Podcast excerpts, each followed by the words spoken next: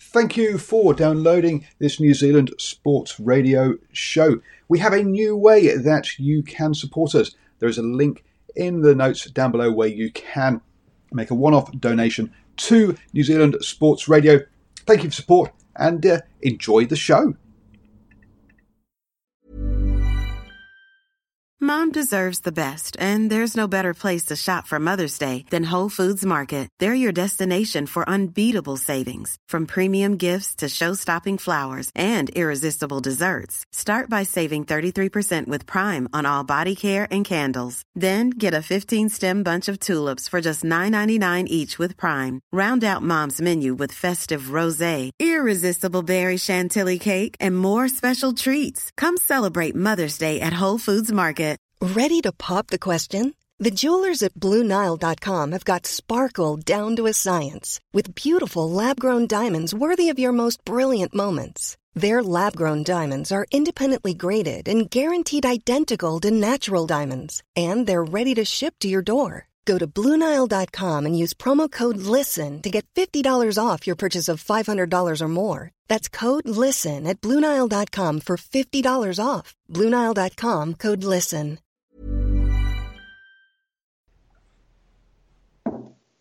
Hello and welcome to the long talk here on New Zealand Sports Radio. And we're in for, or I'm in for a treat today because I'm going to talk about one of the sports that I really enjoy that I don't normally talk about often, which is cycling. Um, because today I've got um, Scott Guyton, ex professional cyclist and now general manager of Black Spoke Pro Cycling Academy, um, to join me. Um, how are you doing, sir? Yeah, well, good actually. Yeah, it's good to be back into normal life again, and uh, yeah, just getting back into routine slowly. So it's pretty good.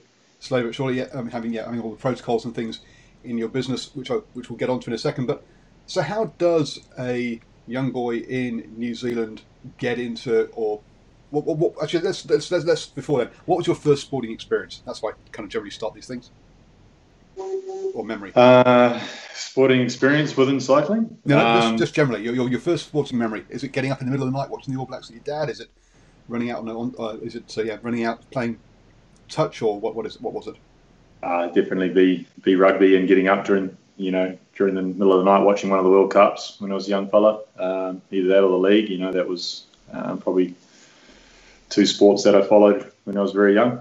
Um, yeah, definitely. So how did so so someone who's into his rugby sounds like a pretty a very very similar sort of sporting upbringing as as, as a lot of uh, a lot of kids here in New Zealand. How did you get into cycling? Uh, my father was a cyclist that that uh, that sort of inspired me. I, I watched it for many years, so I knew quite a lot about cycling before I even got into it. Um, and yeah, I was pretty much just waiting to get on a bike and, and race, and I was pretty much held back for quite a few years. And when I did get on, I really enjoyed it and sort of knew quite a bit about it already by the time I actually started racing, which I think helps a lot. Um, yeah, just progressed from there.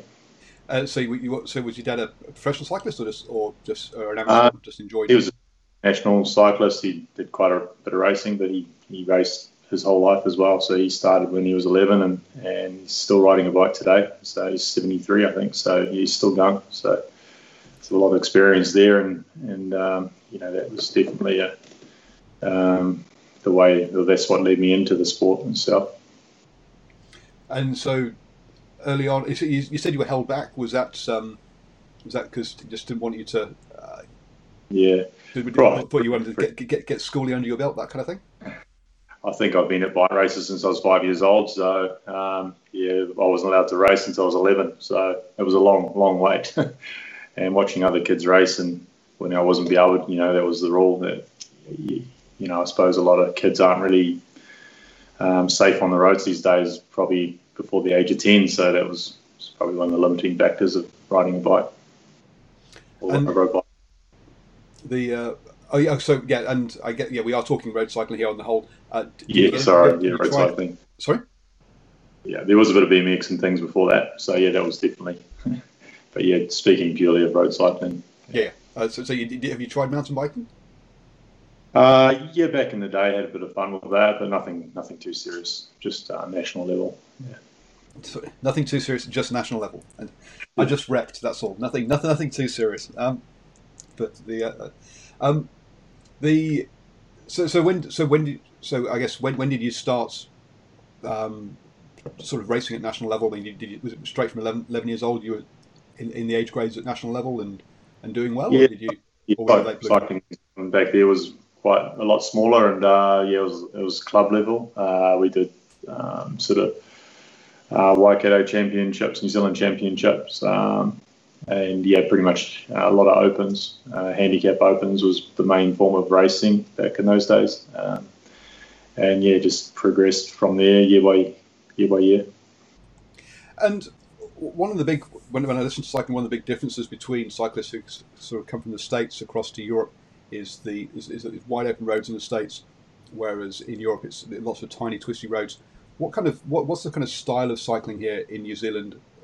Do you get a lot of racecraft or the peloton craft here, or or, or, or are the roads not not uh, not conducive to that? Yeah, New Zealand, like racing in New Zealand, especially the bigger races, is uh, you know you you generally see you know, 90% of the time a Kiwi will win win racing here in New Zealand, even if there are some big talents come out. Um, the roads here are very, very difficult. They're hard. They're, they're slower than, than overseas, um, and generally very undulating terrain, which which um, yeah doesn't always suit the foreign guys, and, and especially local knowledge. I think is a big um, yeah big assistance to most of the guys here who, who generally end up winning. So is that I mean, one of the, so one of the things they talk about in the Belgian Classics, for example, is that knowing which corners you have to be or, or which stage you have to be at the front because it's going to narrow down and everyone and if you're too far back you can never catch up again. Are you talking about that kind of local knowledge, or are you talking about, or, or is it yeah. about the roads? yeah, that that and knowing your local competition, knowing yeah, it, you know, not so crucial as as Belgium or, or some of the, the tighter classic races where I think it takes years to, to learn those roads because there are you know there are a lot of corners and a lot of narrow, very tight um, uh, roads there, and, and, the conditions generally are very very um, tough as well. Um, but yeah, that, that's probably a different style again. It's just more um, winds and uh, competition, and, and, yeah, just the terrain here is, is, is very unforgiving. You can feel good earlier on, but it slowly does zap you here in New Zealand without knowing it. And, uh, by the end of the race, you find a lot of the foreign guys have done done probably too much too much work and, and uh, not a lot left at the end there. Yeah, so for a lot of people who um, might not know cycling, yeah, conservation of energy is, is a big thing during a race. So things like staying out in the wind, not being on the front too often, um, can be can actually pay pay a lot of dividends towards the end of a race. And so, yeah, so what you're saying is knowing who you can let go off the front and who you can bring back and who you can't let go off the front is, is a key thing as well as to yeah, don't chase down every every attack. Know know who the competition is is a big thing here in New Zealand. That's interesting. Um, so when so uh, looking at um, on, on Wikipedia, which obviously is the Bible to everything and is absolutely true. Um, your first you, you went pro what in uh, in sort of ninety seven ish. Is that right? Uh, yeah, yeah, that'd be about right. With I, I um, IPSO Euroclean.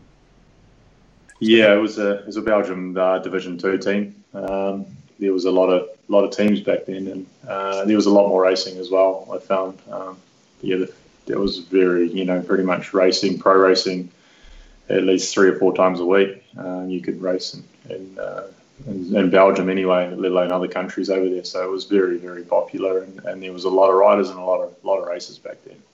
Okay, so I, will be honest. I, th- I, thought we were going to be talking um, New Zealand first club. Got here. Your first major result was '98. You're winning the Tour of Southland um, which obviously which is a, a, a, Kiwi race.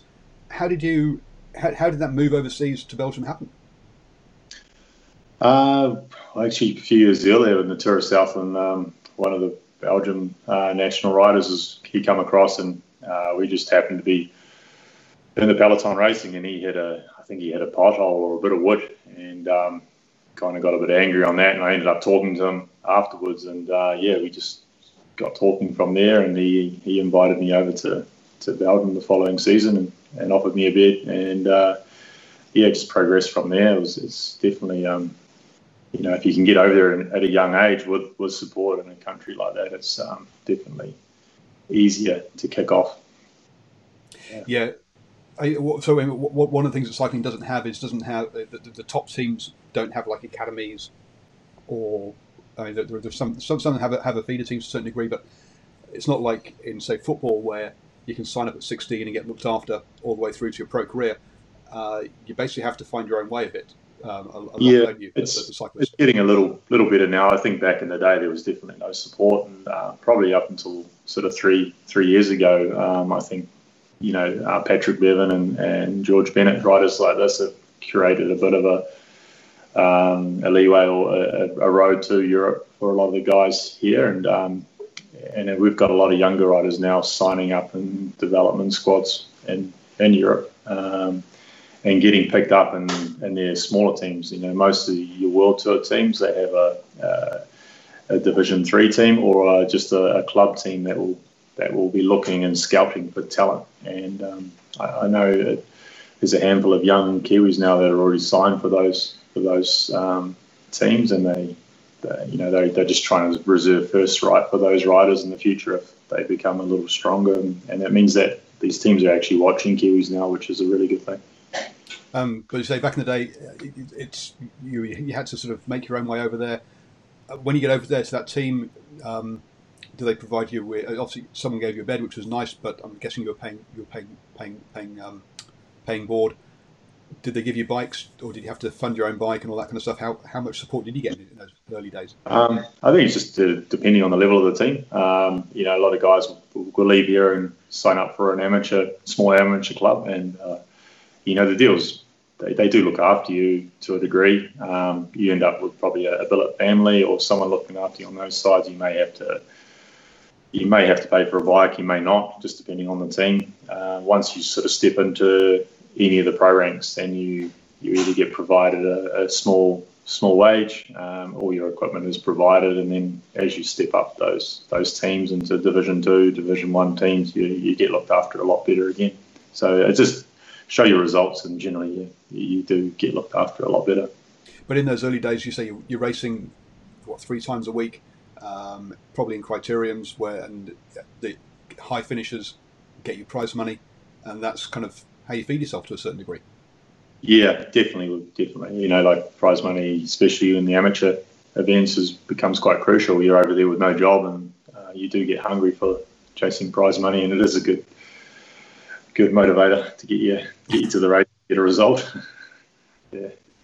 Um, so, how long did it take you to, uh, as you weren't in sort of a high performance pathway with supportive coaches, well, with supportive sort of national coaches, and I guess um, uh, nutritionalists and all this kind of thing. How long did it take you to learn what it really what, what was required as a as a professional and as a, how to look after your body, when to actually uh, uh, and, and, that kind of thing? Um, I think that, that, that there is probably something everyone is still learning today that, that is always evolving and changing. I think back in the day, it probably took me leaving New Zealand and living at home to, you know, looking after yourself and then and then getting more information fed to you over the years. It was probably three to four years before I actually really knew what I was doing as a as a cyclist and having to race so much and, and recover and and um, just look after your body. I think that's the biggest thing you learn with a little bit of a little bit more age, um, because it is a tough sport and the the endurance side of it is very you know, very wearing on the body and, and does catch up with you, and it does catch up with a lot of cyclists in general. It's um, it's an endurance sport, and, and a lot of young guys, so they just got to be managed very carefully on how much endurance they're actually doing.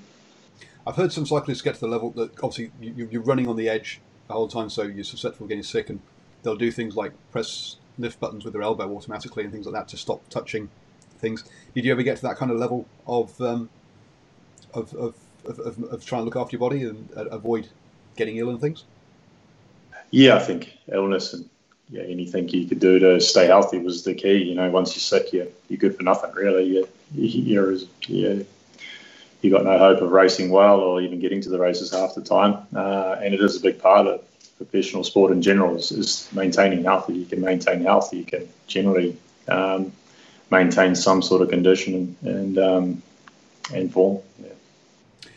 So um, you had that that, that, that, uh, the Belgian team. You then joined uh, Linda McCartney for Linda McCartney's team for, for a season. Uh, famously, a a vegetarian uh, a team. How did you? Are, are you vegetarian, or, or, was that was that a shock to the system? No, that was a bit of a. We did we did turn vegetarian for the season. Uh, it was a bit of a shock to start with, but it's like anything. You you learn how to eat properly, and you did get used to it. Um, yeah, it was definitely an eye opener, and it was a really good, solid team. Um, it was a UK based team, so we did do a bit of um, obviously travel of Europe, and um, yeah, one part we actually got to meet Paul McCartney as well, which is probably a bit of a highlight for the season. He, he invited us to his house, and um, yeah, had the whole team there and played a few tunes for the boys, and yeah, it was a pretty pretty cool experience that I'm still remember today. Did, did you get to sing with him? Uh, no, no. To be honest, it wasn't until the moment he um, he actually started playing the, the instruments and piano and things, you actually realised who you were talking to, and yeah, he's very talented. And, yeah. when he when he uh, did that, yeah, it was pretty impressive. Um, but it seems like you spent most of your time in Dutch teams. Uh, you say uh, IPSO Euroclean was one, uh, Flanders um, pre, pre, Prefectis. I mean, Flanders, the, the name gives it kind of away. Um, yeah. Uh, and then um, Wismilak cycling team, I'm guessing, was also a, a, a Belgian team. Uh, no, I sort of stayed stayed with um, uh, yeah started with Ipso Flanders and and then went on to um, Linda McCartney. Then then went on to a team called iTeamNova, which was an Australian based team. Oh, okay. Sorry. It was before Wish Life days. Uh, then um, that was a a team of Australians um, mainly, and we had ended up with half the team being uh, Flemish, Belgium riders. Oh, so, so an Australian team, but racing in Europe still. Yeah, correct. Yeah, um, and that was a it was a crowd funded team, so it was effectively funded by the Australian public, and um, yeah, it went really well. But eventually, our funding, uh, the subscriptions run out, and uh, it finished the team. So there was there was a few sponsors on there that were doing a great job, but uh, you know, cycling's a real, uh, I suppose, overall very expensive sport and, and, does take a lot of maintenance to keep going.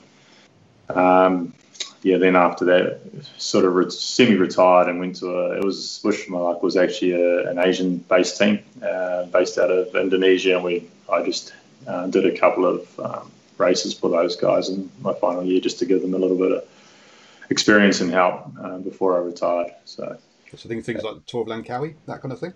Yeah, we did Tour Langkawi, Tour Qinghai Lake, did some decent racing, um, and they, were, they, had a good little team and they had some great riders. But uh, yeah, it was it's probably just a lack of experience coming from Asia, especially back then. There wasn't as much racing or as many riders in Asia. But I think today is definitely a different scene. Asia is becoming a lot stronger within the cycling world the uh, yeah, in, in Tour Langkawi you'll get the odd World Tour kind of um, racer in there and stuff. So yeah, it, say it, it is a it, it is a it is a very good level of, of cycling yeah, um, uh, out there. So I see here we've, we've we've got second in the time national time trial championships. Um, the obviously we won the, the, the, the Tour of Southland. What would you say was your was your highlight or, or your best memory from from cycling? Was it actually a win or was it something else? Um, oh, there's a, definitely a lot of memories over the years. Uh,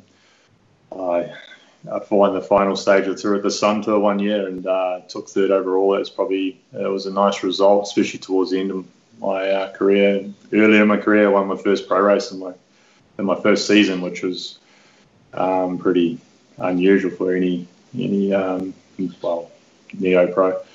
Uh, but yeah, there's been been a lot of great great memories and not just based on wins, it's just uh, experiences and uh, the people you meet along the way is pretty impressive. And the, the, the, knowledge it gives you in life is, is, is awesome. You know, it does teach you a lot and gives you a lot of, well, it, well, it gives you, well, well-rounded and, um, you know, you do, do learn a lot from the sport, which you can take on to later on in life as well, which is quite good. So I was talking to some beach volleyball players, uh, and they were saying that one of their sort of stories of being in Europe was they learned that uh, a tournament had had a couple of people drop out, so they, they literally drove overnight um, from like I think it was Germany down to uh, down to Greece or something um, for a uh, uh for, for for a tournament um, and turned up. Any kind of wild stories like that during your um, you know, where, where, sort of at the last minute you've had to drive somewhere or you've had big breakdown a breakdown had to deal with it or or some funny media experience. Oh, there's a lot. You know, there's there's a lot to go wrong when you're on the road with uh, you know ten riders, twenty bikes and trucks and cars and and you know weather. There's a lot lot lot of lot of um, a lot of travel. Um, yeah, you can be traveling up to 15 hours before a race and getting getting there and then doing a five day tour, say in Poland, and then driving back the next day. Uh, um, yeah, we did. Yeah, driving was just part of the job. You know, you had to learn to deal with it. And, uh, you know, it wasn't always the easiest as well. You know, you're sitting in there for that, that amount of time, everything starts to seize up, and then sometimes you were getting up the same day and actually racing. Um, running late for sometimes, you know, held up in traffic and, and getting changed in the cars, everything everything on shoes, helmets. The only thing you're waiting on is your numbers. That that, that can happen at times. So yeah, there's definitely um, yeah. Uh, uh, I could say there's been a lot of experiences with with uh, traveling and, and sport. Yeah. As you say, yeah, getting changing cars there. It's not all like the world tours where they've got um, uh, well at least one uh, coach with with showers and massage beds in them. Um, it's, it's, it's very different the next level down, isn't it? But uh, yeah. Yeah, definitely. Yeah, there's um, big big drop off once you yeah once you're in pro tour. I think you do get looked after very well, and even even amongst the pro tour teams, you'll see the level is you know from the big teams, say Sky, through to the small pro tour teams. There's a massive difference in budget and and um, support amongst the teams. Uh, it drops down into what we call the the pro uh, pro Conti, uh, which is level two in cycling, and then that's still a professional team, and they do get looked after very well. Some of the pro tour boys do get, you know, they do get everything handed to them, and uh, mentally that does give a big advantage to the bigger riders as well, knowing that they have that sort of edge going into the race.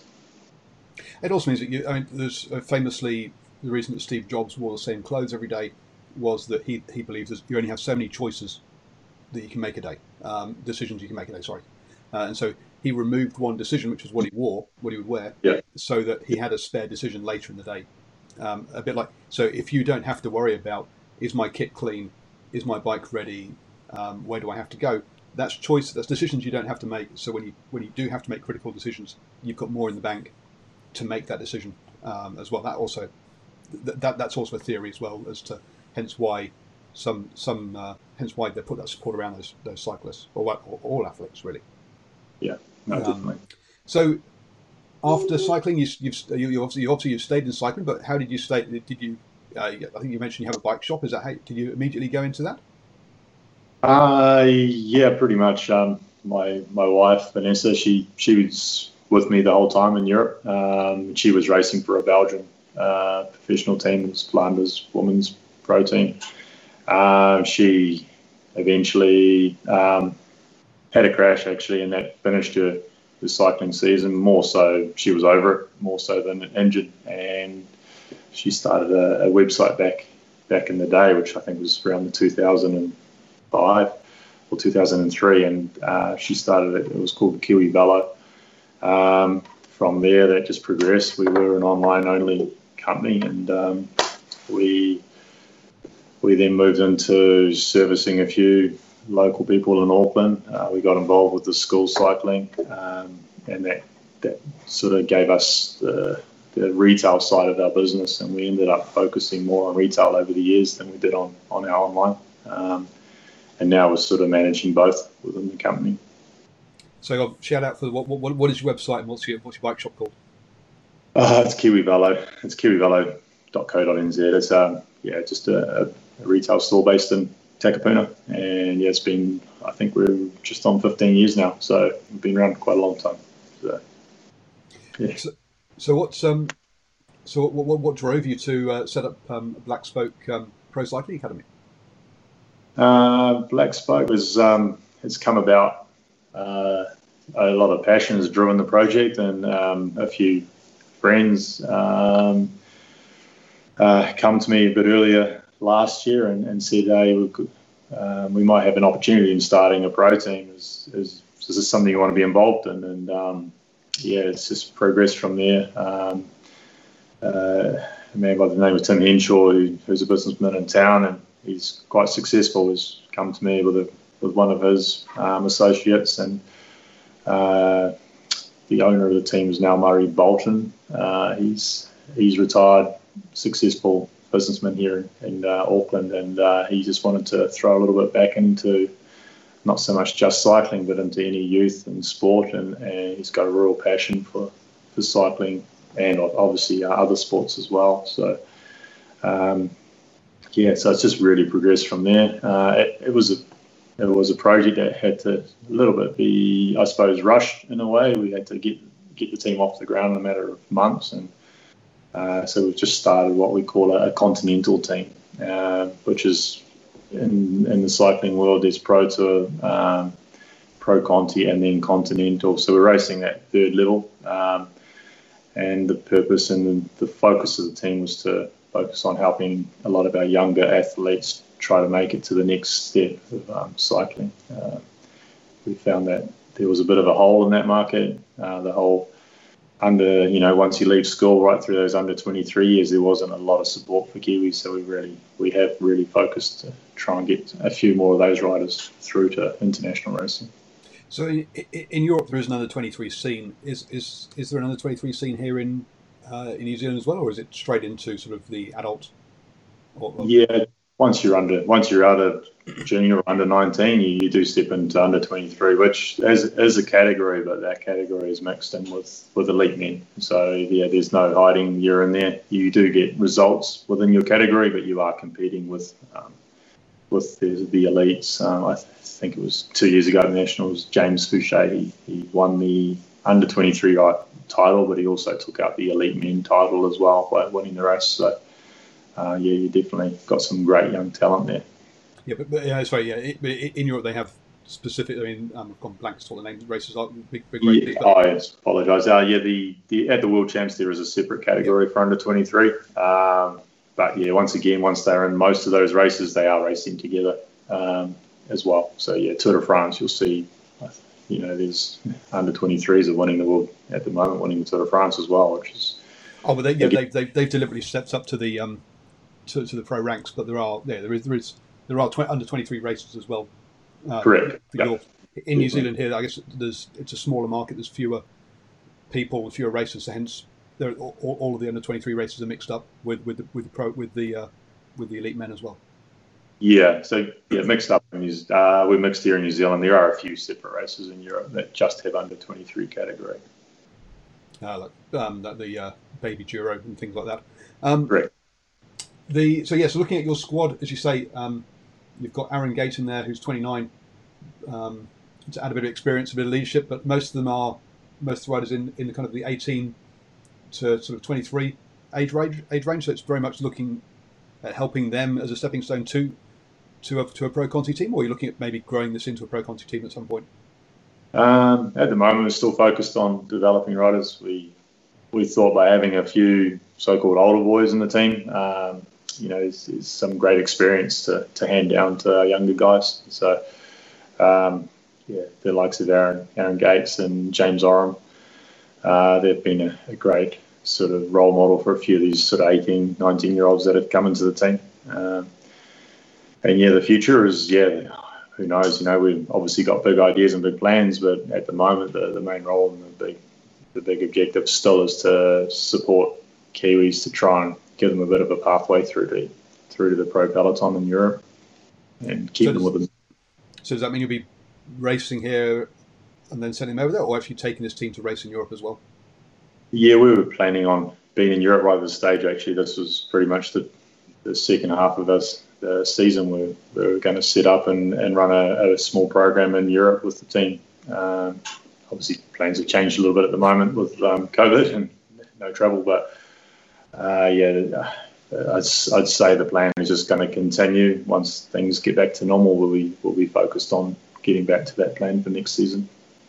Okay, so, so you race over here during the sort of um, uh, the what the sort of uh, well the, our summer, and then move up during kind of March Aprilish up into Europe, and then uh, to do the season up there as well. As well is, is kind of the idea. Yeah, yeah. Once the weather sort of gets better and yep. sort of April, but um, yeah, we were a little. We were going to go a bit later than that because we did a couple of races in Asia before we um, yeah, the first part of the season we did New Zealand and Asia, and then the, the second part of this this season was going to be in Europe. Um, yeah, we'll see how we go for next year, but um, just sort of things are a little bit up in the air at the moment, just as far as when and when we can't travel or when, when we can actually get back, back in travelling. But that's just, uh, I think that's just how it is, and you know, we're not the only team affected or or when, you know only person affected through this. So, um, have you had the boys on Zwift doing Zwift races, um, or, or, or have they, uh, or, or have, you, have you kind of let them um, be a bit more yeah. relaxed with them? They're all they're all on there. They, they are loving the, the trainer, but uh, in saying that, the weather's been so so good. I know it's raining today, but the weather's been amazing here in New Zealand, and that's um, allowed them to carry on training outdoors. And, um, but yeah, I dare say as it goes on, we're going to be spending a lot more time on on these trainers just to uh, miss a bit of the New Zealand winter, that's for sure. So have you been actually because uh, a lot of the motor racing guys have, have actually uh, competing in proper e, e, e-sports motor racing. Have you taken? Have, have you been trying to race as a team um, on on on Zwift in in sort of e races or in online races, or have you just uh, or have you sort of not been racing at all during this lockdown? Uh, no, you know the boys get on there. There are races on Zwift. Nothing nothing formalised as a team. Um, there are a few Zwift uh, tours and things coming up, so we'll be looking into doing those if we can't get back to real racing. Um, I know, you know, racing on the road and racing in a peloton and corners and everything versus sitting on a trainer and effectively uh, in your bedroom smashing yourself is is definitely not what the guys want to be doing, but they will do it to you know buy some time and keep keep the fitness up in the meantime. But uh, yeah, it's something that we'll probably be focusing on a lot more now the weather is closing in on us a bit. Um, I've heard some. Uh, so I, I, listened to uh, a podcast or a cycling podcast, and uh, they had, I think it was Mitch Docker on there, and he was saying how basically he's been buying pretty much industrial fans because one of the differences between cycling outdoors and cycling on a trainer is, is body heat. Um, uh, I've, I've, I've, heard him say, yeah. So will you be uh, fitting out all your cyclists with sort of a, a, a fan a bank of fans to keep them all cool while they're actually yeah, it does. It actually is more important than it sounds. It's um, you can get very very hot on these these machines with no no wind around you and no outdoors, I suppose. So yeah, you got to keep keep that fan on you the whole time. It's um, something that makes it a lot more or a lot less stress on your body, I suppose, during the during the sort of harder periods at least. Anyway. And uh, Matt Hayman, I think it was, was uh, famously uh, sort of had an injury trained indoors on, on, on these things and then went on to win the um, uh, Paris-Roubaix, I think it was, wasn't it? Um, before that, after a couple of weeks just being on the road. Um, do you see that some of these cyclists are actually going to, some of them might actually come out of this with sort of being better, better, better perform, better, um, uh, or, or, come out better, ready to race, rather than uh, others who perhaps don't have the discipline might come out a bit overweight? Yeah, hopefully not overweight, but um, yeah, you just yeah, it's it's a hard one. Like uh, you know, a lot of riders. It depends. A lot of you know, we've got riders that have been racing really, really hard, and maybe this break will actually help them and give them a bit of a break, and they can get into some real structured training, and and then um, it might actually help them coming out. And other guys may may not have had enough racing going into this and been a bit underdone, and yeah, this probably wouldn't help them at all. You know, so just really depends on the individual where they're at. Uh, um, what are we seeing on the New Zealand scene? I mean, obviously, we're expecting an announcement. For those that don't know, uh, this is on the uh, 25th of May, so we're expecting an announcement today from the government about the numbers. Obviously, at the moment, we're only allowed 10 people um, together. Um, but what if, are there, are, are, obviously, with, without the travel arrangements and obviously with all those races not available for, for, for people to go overseas to go race, is New Zealand Cycling looking at putting together a bunch of extra races here in New Zealand for um, once the uh, numbers go up, or what's or what's happening in the scene? Yeah, I think that is on the cards, and I suppose yeah, that, it's it's it is quite um, I suppose to put racing on in a short period of time is is probably the difficult one. Um, the team uh, team ourselves is actually offering to assist into a race calendar uh, for local guys um, and local athletes that are stuck here. Um, but yeah, it, it does take a, a, large amount of work, and and uh, it is through a winter period as well. Um, so yeah, just just depending on the restrictions and and um, what um, the government lets us do. We may be able to put racing on. It might be the, the crowds that would be more the issue rather than the actual group of cyclists that come together. Um, so yeah, just it just really depends. Really, I think that's the big unknown right at this moment. Yeah, as you say, people being trapped here. Uh, there's, there's, potential for people like uh, various um, triathletes who might might fancy having a go um, uh, to who, who, obviously cycle, swim, and run. Uh, but if those events aren't available for them, then why not um, get involved in some cycling? Um, I know yeah. that uh, Team Ineos have taken on a triathlete um, recently in one of the, for their team as, um, as, as, as, something new. So yes, there's all sorts of people that you might find that you wouldn't wouldn't normally see on the cycling scene here that could be here for these for those kind of events as well. Yeah, correct. Um, yeah, that's it would be great to see all those people come together. And, and, once again, there's some there's some real talent here in New Zealand right at this moment, uh, and it would be nice if we could have some racing that could get those you know top European New Zealand riders that are st- stuck here in New Zealand racing with a with a few of our younger guys, and um, that I think with spectators as well, it would definitely promote and help the sport in a big way. So, uh, tour of the Bay of South Islands three times because it's the, what's the warmest part of the country. Um, the, um, so races up there. I don't know. Uh, so yeah, that'll be interested to see what happens over over the next few days. Um, what, well, one of the issues with cycling teams is that you don't have a venue, you can't sell tickets, um, you don't gain that much through, you don't sort of get paid to turn up to races. So funding is uh, is is uh, yeah, can be very precarious for teams. It's all on sponsorship. Um, how sort of stable are, or what kind of outlook are you looking at for Black Spoke Pro Cycling? It sounds like you've got some private investors who are doing it for um, on, a more philanthropic philanthropic reason than than exposure. So, is that is, mm. is that giving you some sort of some years to be able to plan this? Yeah, we've got well, we've got at least a three year plan in place at the moment. Um, but yeah, it's it's definitely difficult. Um, I think any sponsorship within sport is is hard, uh, and just yeah, as you said, not having a stadium where we can sell ticket sales or anything like that. And, and cycling, it's you know, if you, you go to Tour de France, there's there's you know millions of people on the side of the road, and uh, throughout the throughout the three week race, and, and the, the exposure is massive worldwide. Um, but actually capturing that and getting that money back to the, the pro teams has, has always been the, the, hardest challenge, I think. Um, the race events and the, the, UCI have tied up a lot of the capital of um, any sort of money that's come through, and the sponsors themselves are only relying on the advertising that they can get by putting their, their teams out there on TV. Um, but after that race is finished, there is very little income uh, coming in. And that's something that's, um, I think, definitely in our sport needs to change. I don't know how that's going to happen, but um, to secure the future of the sport, it definitely needs needs to change. Otherwise, it, yeah, it, just it just makes it too hard for the sponsors to survive long term. Uh, and, it's, and if you if you're new to watching a cycle race, one of the reasons people might attack early is because it means they get uh, exposure of their jersey on the camera for longer. Um, so so not not all moves in the cycle race are necessarily to try and win a race. Sometimes it is purely for sponsor exposure as well, um, which is yeah, an interesting one. Sometimes, sometimes those moves pay off as well. sometimes, yeah, sometimes You never know. um, I noticed here that one of the uh, events that you've, you've entered with Black Spoke right is is um, gravel and tar.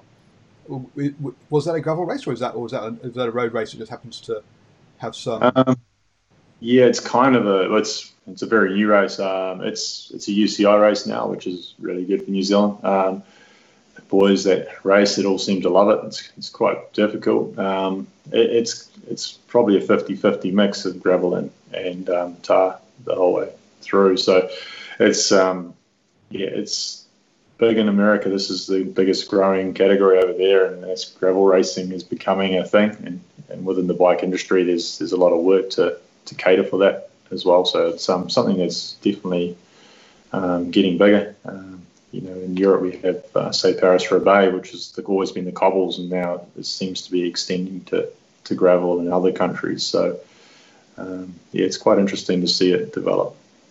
And you've got the um, oh, I've gone blank. The Italian race that's uh, that's, that's, done on the dust roads. Um, uh, uh, Bianchi. Bianchi, um, yeah, have been.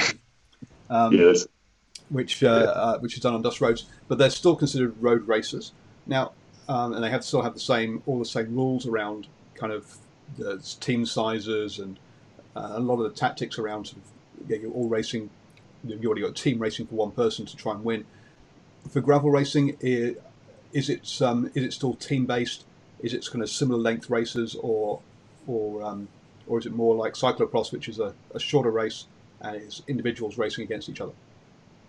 Uh, yeah, no, cyclocross is definitely a different category. It's almost it's got its own little thing going on. Um, mountain biking, the same. It's uh, yeah, gravel's more like you, races like Paris Roubaix. I suppose even gravel and tar here, they are still road races and they are very tactical with teams that, that turn up. Um, I think gravel gravel racing in in uh, America has become more of um, you know a slightly different event again, and that's the the event the, the category that it is growing is, is uh, more endurance, more off road, um, and yeah, it's, it's, it is quite quite tough racing. Um, more there are teams that are entering, but it's a lot more individual. Um, and then some of these these gravel races get up to 320 k's, so they're, they're real real endurance events with a massive following of um, spectators that can race as well at, at, different levels and different distances. So that's where the, the sport is attracting a lot of people. Okay, so Milan San Remo kind of length. Um, yeah, that, yeah, that's, that's up to 300. Yeah. yeah.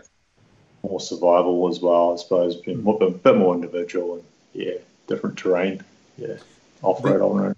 So, uh, but you, but you're not looking that. That's not an area that you're looking at, uh, at taking the team. It is mainly it is t- still ticking, sticking to the traditional uh, road racing. Uh, yeah, it is. It is uh, a road team, and it would be definitely a, a, good thing if some you know if we could get the resources and go into a bit of gravel racing. I'm sure the boys would be very excited about it. So, uh, as I said, that category is quite new, and it's it is coming. Um, but yeah, definitely something to look look towards in the future. I think.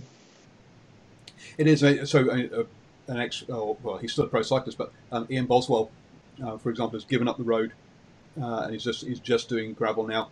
He, uh, he had just too many crashes um, on the road, and he just thinks it's safer doing gravel racing. He's less likely to get concussions, etc., than than road racing in a peloton where you, you do get uh, broken collarbones and, uh, and, and pretty regular crashes. Um, so yeah, that's he sees it as a safer um, say for the athlete.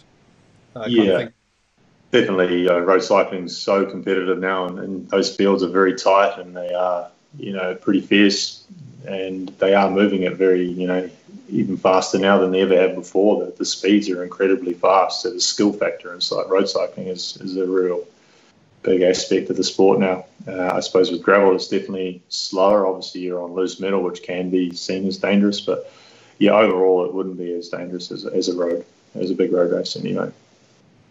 Some of the discussions in Europe I've seen is around road furniture. Um, what people, for people who don't know what I mean by that, things like um, speed bumps, um, traffic islands, etc. How much have you seen those come in over, over your period of, uh, of, of, cycling, and how much of, a, of, an issue is that for for road racing now? Um, I think, yeah, it's definitely the you know that's the the career end of that one. If you do potentially hit one, they can be very dangerous. But um, yeah, that's it's part of the sport, and it is it is something you've got to really keep your eyes out for, and, and hopefully the event itself is is well managed and well marshalled, and uh, you'll see a lot of those marshals are pointing out a lot of that furniture. But every now and then does catch out riders, especially in races in Italy that have a lot more furniture and and are a lot more sporadic and a bit more chaotic um, they are, you know, you do see that quite a bit where, you know, a rider will hit something on the road or an island or a, or a bollard or whatever's in the road, which is, yeah, obviously not ideal. Yeah, yeah this, this, this, the safe thing as well as well was on a gravel road, gravel track, you're not going to have things that just appear in the middle of the road. As you say, yeah. you, you have got more chance of slipping, slipping over. Yeah, you, I, I suppose the pelotons are very a lot smaller in gravel and a lot more spread out. Um, you know, when you're in a peloton, you're in with 200 riders. You, you effectively touching the wheel in front of you, and if that wheel moves left or right last minute, and there's something there, then you know you don't always get the opportunity to see that bit of furniture or, or island coming at you at high speed, and that's when, when it does go wrong in a big way. So, yeah. also, there's a lot of trust in road cycling then um, with, with the other people around you. Does that mean you you will are, are there certain wheels you'll look or certain jerseys you'll look for and go, okay, I know those guys are, are relatively safe riders, so I'll, I'll, I'll, try and ride near them. Or if you see a certain certain jersey in front of you, have you decided I need to get out of here because I know he's not safe. A safe yeah. person. Oh, yeah, that's definitely the case. You always see someone who's not quite as safe as another rider, and I think as the ranks go into professional, as the better professional teams are there, then they have a lot more respect for their competition too, and they are pointing out things and, and they are looking after each other in that bunch as well. A few of the, uh, I suppose, smaller races where no one really knows everyone, that, that can be a little bit more chaotic and so there isn't some. I've, I've seen riders they'll either flick an elbow or they'll put a hand out or. Um, yeah. Various, is is that a universal sign language or or is it? Yeah, yeah, definitely. You definitely want to be pointing stuff out, and um, you know that's you know, but sometimes you're in a situation where you, you're in a high speed moment and or sprinting and everything's just coming at you so quick that you don't even get a chance to point stuff out. And that, that's when yeah, that's that's uh, part of the sport really. But uh, as I say, you look at the Tour de France, there seems to be a lot more management around those bollards or, or islands, and to the point where they even remove them if they are too dangerous. So they will make it as safe as they possibly can. Yeah, but there's a difference between the, and this is one of the differences that the Tour de France is a multi-million pound event that's the biggest race in the world. They can afford to remove certain road furniture and put it back a couple of weeks later the, the, the, the, races you're talking about, sort of organising here in New Zealand, you, that, that budget's not there, is it? So you, you just have to, you're relying on um, volunteer marshals, um, maybe a farmer donating some bales of hay to, put in the way of certain pieces, uh, yeah. especially if you've got if you've got descent, for example. Um, yeah. And that kind of thing. So it's it's uh, yeah, it's, it's different at different levels, um, I guess. Um, Cool. Um, anything I've kind of, or any riders that we should be looking out for from um, from Black Spoke? Who, who, who are the who, uh, if if you do get to race here in New Zealand, who, who who should we be looking out for, and what different types of riders have you got in the in the uh, the squad? Um, we've got you've got a bit of a mixed bag really. We've got um, the likes of uh, one of our older guys, Aaron Gate. Obviously, most Kiwis know him. He's he's a track rider. He's he's very good on the road as well. So. He, he's got a lot of experience. He's probably one rider that you know he should have been through teams folding or, or injury or, or, mechanicals. He's he's um, you know he's still got a lot to offer that guy, and uh, I think he's definitely a rider to watch out for. No one wants to take that take Aaron to the finish of a race because he's very dangerous, and the chances of him still being there is very high. Um, uh, James Oram's also been around a long time as, as well as Hayden McCormick, so there's some really good strength in the team. Um, as far as our young guys go, that's probably a little little early to still to tell. Um, we've taken a punt on probably you know four young guys who haven't have shown something within local New Zealand national level, but um, you know all we can do is you know hope that they can progress from where they are now, and we, see a lot of potential in those guys and. So do, do you have a, a sprint a designated sprinter, or do you, or is that you're not not got that kind of uh, that organisation level that we've seen in pro um, top teams? Yeah, well, we haven't got um, so-called pure sprinter. Um, Aaron's probably our fastest man in the team, and he's still very very quick. Um, you know, to to take out a number of wins is, is always hard in bunch kicks, but we will be looking for a faster sprinter for next season as well. Um, we do have a very well-rounded team, and it's probably the one one man we're missing is that pure sprinter who, who doesn't really get over the hills as well as the likes of Aaron. But um, uh, yeah, we, are definitely um, looking for that in the future. And do you have an out? Is, is, is there an out and out climber, or is that not something that's uh, again, you're, you're, it's more rolling races rather than rather than steep climb races here in New Zealand, so we don't produce those so much. Yeah, no, we're, yeah, we're sort of James Oram is is close, probably one of our closest guys to the older climbers. Um, uh, young fella Ari Scott from Nelson. He's he's won a couple. Of, he's won a big race in Spain last season. That's why we took him on the team. It was a hilltop finish, and he rode away from some really good Spanish climbers, you know. So, and he's shown some great potential. He rode really well in the Sunter. He was mixing it with the some top riders on on uh, the hilltop finishes, and you know he's sort of getting up there, which is good to see at the age of 18. You know, he's got a big future. Cool. Actually, the other thing I haven't uh, asked you about is this will be your first season as a as a race director uh, in the car. Um, how have you adapted to that? Uh, sort of giving to giving or, or, sort of trying to manage the team from a car. Whilst, um, whilst I did get a little bit of experience. Um, we I did with the team of Wismilak back in the past. I ended up managing the last. My I retired and then I gave him a hand with directing a few races like Langkawi and things. So uh, I had a little bit of experience back then, um, and then since then I've entered teams and local races and managed to look after them. But yeah, it's back behind the steering wheel It was definitely a yeah, it's a, a bit of a wake up, and um, yeah, I've got some great staff behind me. I've got mechanics that have been in the peloton for the last sort of ten years who generally yells at me from the back seat if I'm doing something wrong or, or missing one of the race rules or something. So it's always good to have that sort of support behind me. But it, it's come back to me pretty quick, and um, yeah, I suppose the main thing is just being able to read races and, and try and give the riders as much insight and much knowledge as possible without getting it wrong uh, through the earpieces into the into the peloton, which is not always an easy job. So to give, give people an idea that, that um, so you're yeah you're, you're, you're having to drive a car, you're obviously behind the race, so you can't really actually see what's going on. Um, so do they have like race radio like they do in like Tour de France in, in the local races?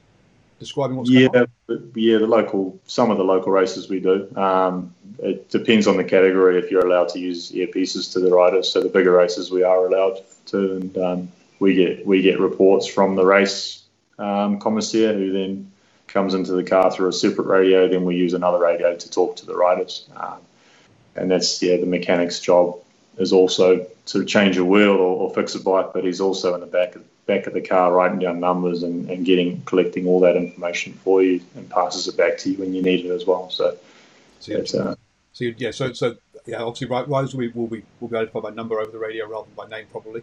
Um, Correct. So you're having to remember what num- who got given what number that day or who, who you allocated what number within your own team. Never yeah. mind, uh, yeah, who's in the other teams. You're trying to drive a car and avoid all the other cars in the in the train behind as well, and make up decisions as to what as to guys, come on. We talked to we, we pre-race. We said this is when we're going to attack. Are you all in position? Are you ready? Um, do you also have someone with the road book going? Okay, guys, we're coming up to a roundabout now, or those sort yeah, of. Yeah, we, we feed them as much info as we possibly can. Um, as I say, it's not always as easy. Um, you can imagine the the riders are at one spot on the road. There's a break at, at three minutes in front of that, and then your car is probably still 40 seconds behind the bunch itself. So you're always allowing time for everything to give the correct information, and, and sometimes that information that's coming through is also delayed. So it's very easy to actually give the riders incorrect information as well as uh, correct information. So you've got to be a little bit careful on what you say sometimes. Yeah. But yeah, there's a lot. Yeah, there's quite a lot going on in the car, and trying. It's, it's, it's a bit like trying to fly an aeroplane remotely in some ways. yeah, yeah. yeah. Um, it's, it's a it's a lot of fun at the same time, and, and yeah, it has a lot of downtime, but it has obviously some, some very intense moments and uh, you know crashes or punches or yeah yeah. There's always it all seems to happen at once. That's for sure. So when you say downtime, um, is you, you talking about the early stages of the race when the well basically there's, there's not much going on. It's about sort of conserving energy. Is that what you're talking about? Downtime? Are you talking about downtime between races? Oh, more, yeah. During so the stages could be 200 kilometres, and there could be a break of, at three minutes with a team on the front and five riders up the road just lapping out. So those moments, yeah, you can be sitting there with not a lot to do for you know two three hour period. So there's definitely some downtime within the job, but um, yeah, it's just. Uh, and then clearly with the riders themselves, you know, they they going into downtime, they, they train really hard, but to recover, they need a lot of downtime as well. And, and same with racing. After the race, they need to be resting really, really, really hard to get ready for the following day.